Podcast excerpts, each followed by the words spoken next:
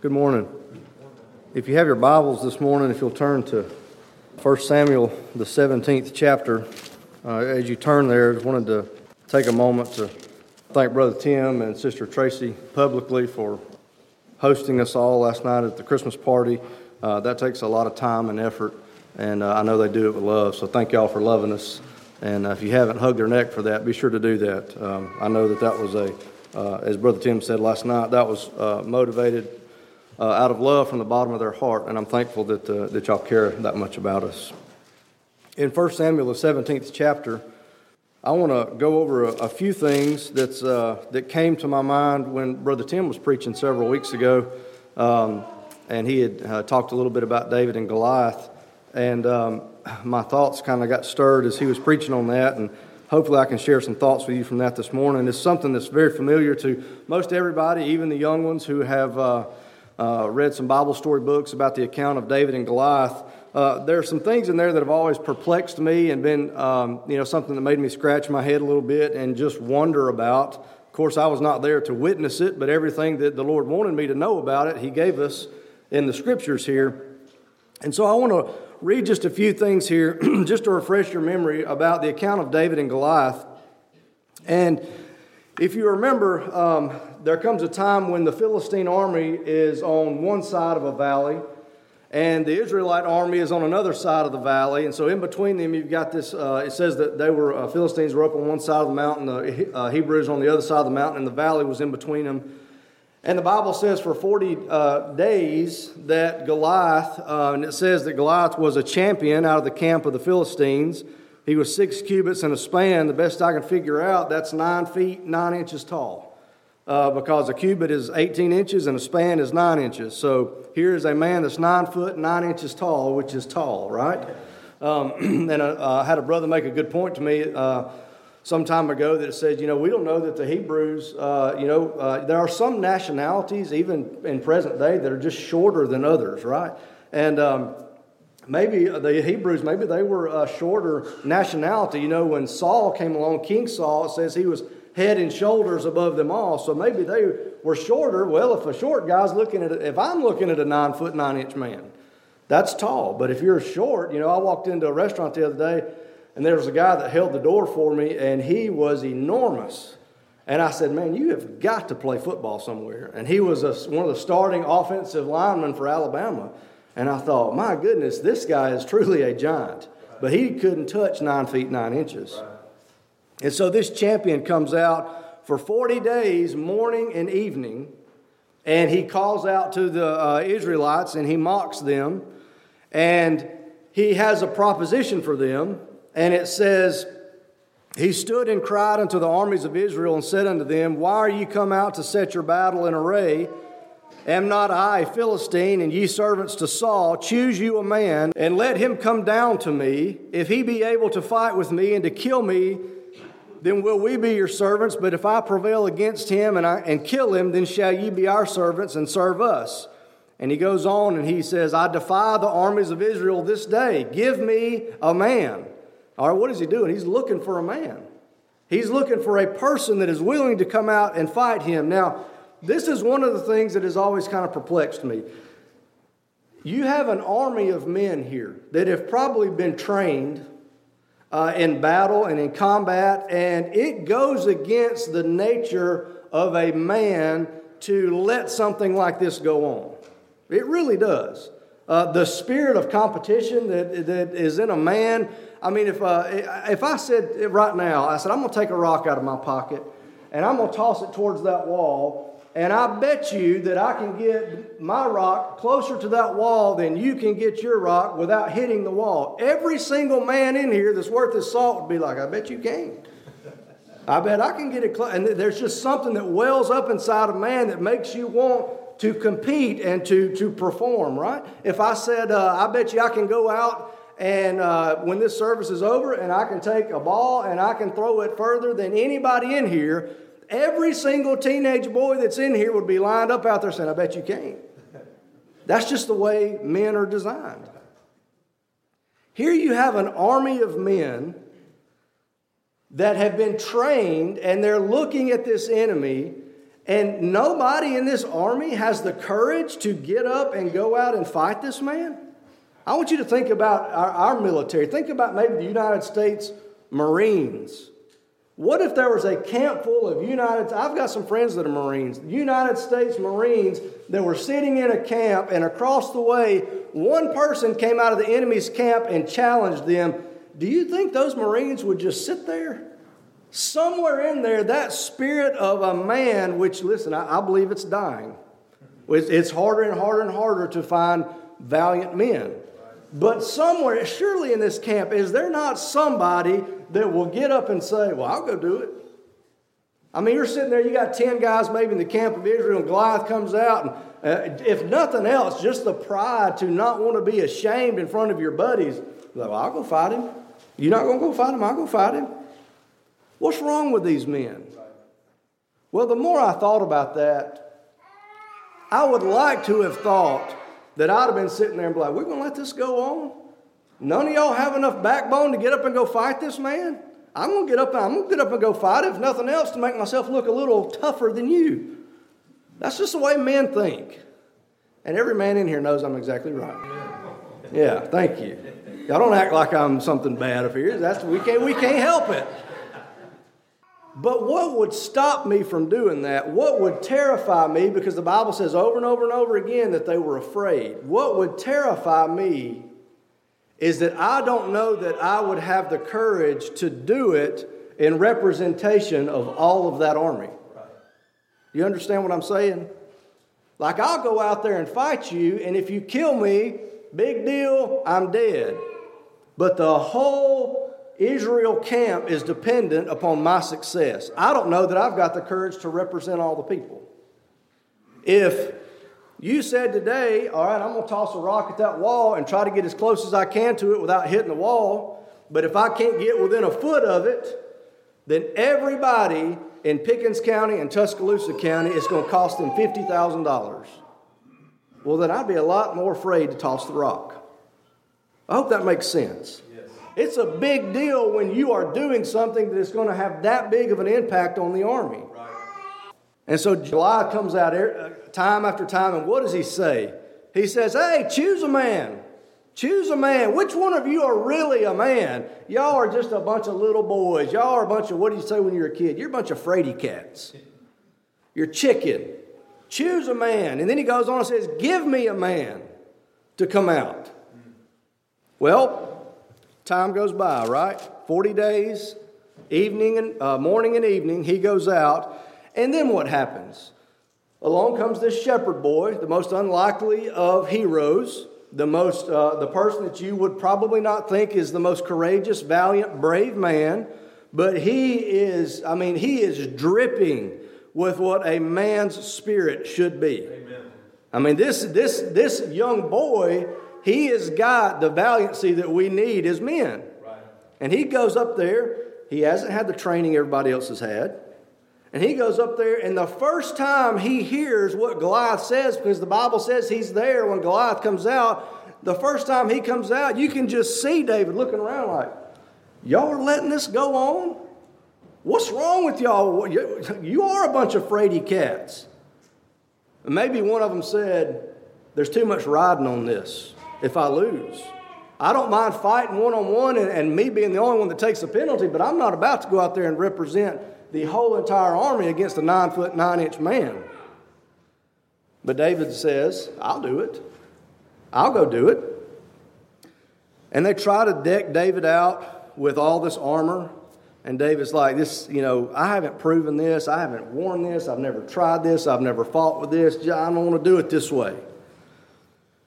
And so the Bible says he comes out to Goliath, and Goliath begins to mock him.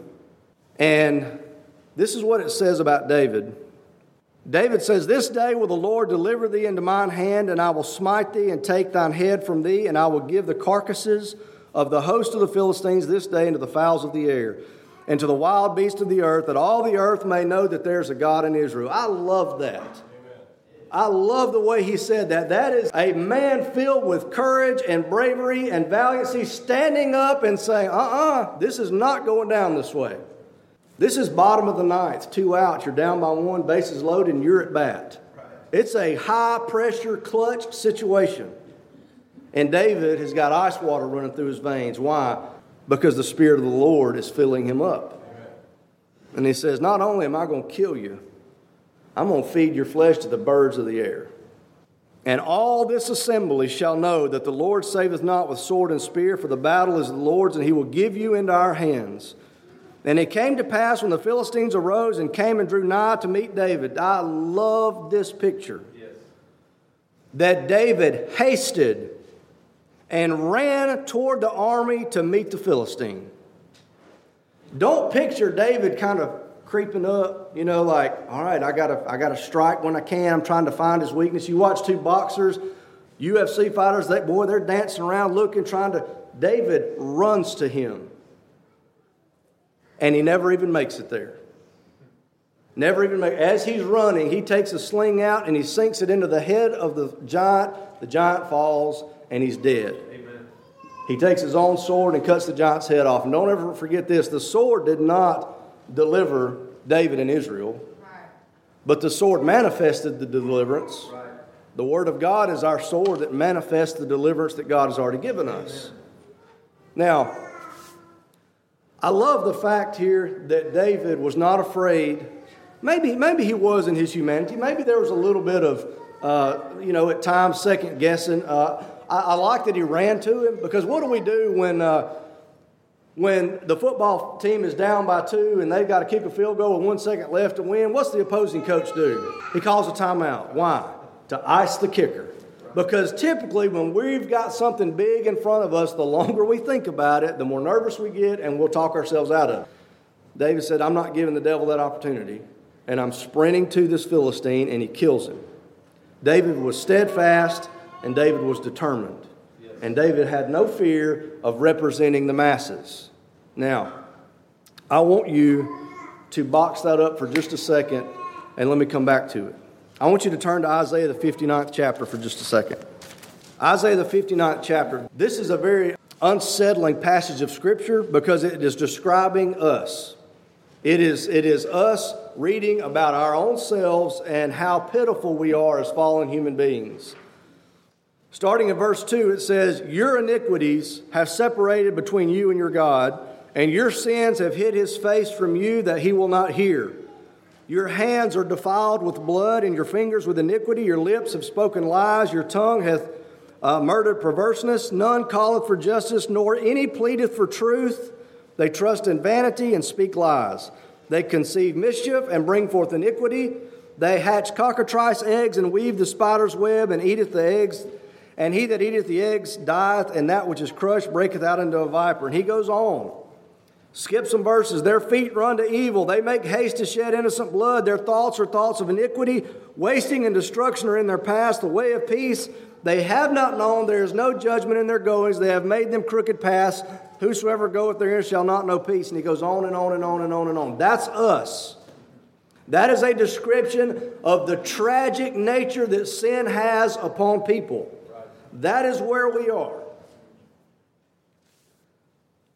And the Lord says, and he saw that there was no man, and wondered that there was no intercessor. The Lord looks at a mass of people who, according to this, have a terrible, terrible, fallen, corrupt nature. And He's looking for somebody to intercede for them and to save them. And the Bible says there was nobody. Think about the Israelite camp. Here you've got a defiant Goliath staring down Israel, and what does he say? Choose a man, choose a man, give me a man. And there is no man. Maybe because they were afraid to represent everybody. But the Lord says, I want there was no man. I wondered that there was no intercessor. Therefore, his arm brought salvation unto him, and his righteousness it sustained him. Now, in Isaiah, the 50th chapter, I want you to notice the parallels between David and the Lord. Remember, what did David do? David did not uh, tremble and quake and, and, and, you know, run circles. He didn't hide uh, in a tree hoping he could ambush Goliath. David picked up, he put off all the modern day uh, armor. He picked up five smooth stones. He runs towards Goliath. He sprints to him and he kills him. He was determined. Now, in Isaiah, the 50th chapter, it's very similar to the 59th chapter.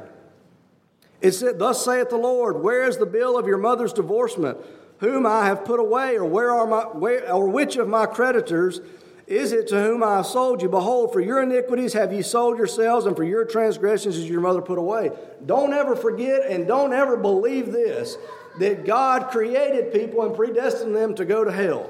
Because he didn't. The Bible's very, very clear. He says, where, where, which of my creditors is it to whom I've sold you? He says, You sold yourself. Your iniquities have ye sold yourselves, and for your transgression is your mother put away. This is not my doing. I created man to be holy and upright. It is man that condemned himself to hell. Amen. And there's a, there's a vast valley between the Lord and his people. And what stands in between them is death and sin and corruptness. And where is the man? The Lord said, There is none. And he said, Then I'll bring my own man. Amen. He said, Wherefore, when I came, notice this, was there no man? When I called, was there none to answer? And then he says, Is my hand shortened at all that it cannot redeem? Or have I no power to deliver up? At my rebuke, I drop the sea, I make the rivers a wilderness. Their fish stinketh because there is no water, and dieth for thirst. And he goes on and talks about the magnificence of the, magnificence of the Lord. And then it says this For I gave my back to the smiters, and my cheeks to them that plucked off the hair. I hid not my face from shame and spitting. He's talking about his moments up before he's crucified on the cross. Listen, they didn't take him. He gave his back to the smiters. He did not wrestle with them and fight them as they laid him over and beat him with the cat nine tails. He gave them his back. And he gave them his face. I hope nobody comes up and pulls the hair out of my face today because it would hurt. But he let them, he gave that to them. And he didn't hide his face from the shame and spitting. For the Lord God will help me, therefore shall I not be confounded. Therefore have I set my face like a flint. Determined. You know, the Bible says uh, in, uh, I believe it's the book of Luke, when the Lord is getting ready to go into Jerusalem for the very last time, the Bible says he set his face steadfastly. Now, you think when David came running out of that army that he was second guessing anything? It doesn't sound like it. It sounds like David said, I'll represent the people, and for the glory of God will I run out there and haste to my enemy and destroy him and feed his flesh to the carcasses. The Lord said, There's no man to intercede, there's no man to save my people.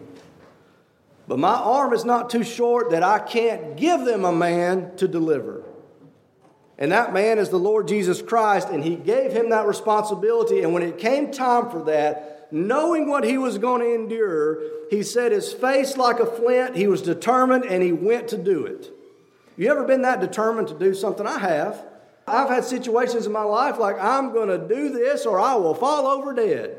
And it may be something simple, but I've got my mindset I'm going to get this screw and that piece of wood, even though it's stripped out, if it kills me. But the Lord said, I'm going and I'm going to set my face steadfastly, and I'm going to run towards the giant of sin and death. I'm going to give myself to the giant. I'm going to give myself to the wrath of God in order to be the intercessor. Now, hold that box. Let's go to Romans, the third chapter, for just a second. I promise you I'm going to tie all this together. Romans, the third chapter. Verse 1 What advantage then hath the Jew, and what profit is there of circumcision? Much every way, chiefly because unto them were committed the oracles of God. Notice this verse For what if some did not believe? Shall their unbelief make the faith of God without effect? Hold the phone. Hold the phone on that. Why in the world does God need faith? Because the Bible says here, did them not believing make the faith of God of none effect? Brothers and sisters, God doesn't need faith. What is faith? The evidence of things hoped for, the substance of things not seen. But the Bible says the eyes of the Lord are in every place, beholding the evil and the good. what is it, Psalms 39 or 139? It talks, David's like, Where can I go that you don't see me? I can go to the bottom of the seas, I can go hide here, hide there, but you're everywhere. A man that knows all, sees all, why does he need faith? He doesn't. Because this is talking about faithfulness. What if some of them did not believe? Shall their unbelief make the faithfulness of God of none effect? What about the men in this camp? Clearly, none of those men in the camp thought, had any confidence or belief that David could go out there and slay the giant. They even laughed at him. You're just a boy, you can't do this. They did not believe he could do it. Did that change the faithfulness of David to go do it? No. See, their belief didn't change that. And the Bible says, What if some did not believe? Shall their unbelief make the faith of God without effect? God forbid. Now, let's go to Galatians, the second chapter, for just a second. Verse 16. Knowing that a man is not justified by works of the law, but by the faith of Jesus Christ. Y'all hear me? I've already explained to you that God does not need faith. And this talks about that we're not justified by the works of the law, but by the faith of Jesus Christ. He doesn't need faith, it's talking about his faithfulness. Amen. His faithfulness was presented as setting his face like a flint. His faithfulness was manifest because he set his face steadfastly to go to Jerusalem, knowing that he was going to have to give his back to the smiters and his cheek to those that plucked out the hair. You see, Jesus Christ is full of faithfulness in being the arm of salvation that God brought because there was no other man to bring it. Amen. Now, let me close. Ephesians 2 8. Understanding everything I've told you this morning. For by grace are ye saved through faith. Now listen, through the faithfulness of Jesus Christ. That's not your faith. That's through the faithfulness of Jesus Christ Amen. to do the work the Father sent him to do. How do I know that? Because the next sentence says, and that not of yourselves. It is the gift of God. The faith that we're talking about in Ephesians, the second chapter, verse 8, is not your faith. It's not the faith of God because He doesn't need it. It's not the faith of Christ because He doesn't need it. It's the faithfulness of a Savior who is able to secure our salvation. Amen. And it has nothing to do with you according to God's Word. Amen. It is a gift of God. And then verse 9 says, Not of works lest any man should boast. Brothers and sisters, I've said it before if there's a method of salvation presented in this world that even gives you the opportunity to boast about what you did to make it happen, it's not a salvation that's in the Bible. Because the only boasting that can be done about salvation of man is that the Lord was faithful in his pursuit of a people that was given to him, and he died and he saved them End of subject. Amen. Now, last verse. Hebrews, the 12th chapter. Why did he do that? Looking unto Jesus, the author and finisher of our faith, who for the joy that was set before him endured the cross, endured the hair being plucked from his face, endured the smiting of his back, endured the spitting and the shame. And he, dis- uh, he despised the shame and he sat down at the right hand of the throne of God on high. Why was the Lord faithful? The prize for the Lord was not an eternity in heaven, he already had that. The prize for the Lord Jesus Christ was not to get to walk among the angels and hear them sing, Holy, Holy, Holy. He already had that. He already had all the magnificence of heaven and glory. But the Bible says the reason he endured the cross and despised the shame, the reason he remained faithful and set his face like flint was because of the joy set before him. That is you. That is not heaven. He already had that. When the Lord set his face like a flint, when, when David came out of that army and he ran to the giant to kill him, he did it for the camp of Israel and to honor God Almighty. And when the Lord Jesus Christ set his face like a flint to go to the cross and endured it, he did it for the covenant people that the Lord gave him before the foundation of the world. And it is his faithfulness and grace that we are saved, Amen. not on any other account or merit. Amen. Brothers, if that doesn't excite you, I don't know what will. Ephesians 2 and 8. Some may come to you someday and say, Nope, see right here. It says that it's through faith that we're saved. Brothers and sisters, I've shown you as clear as crystal that that's the faithfulness of Jesus Christ that we're saved by. I hope that's been profitable, and please pray for Brother Tim.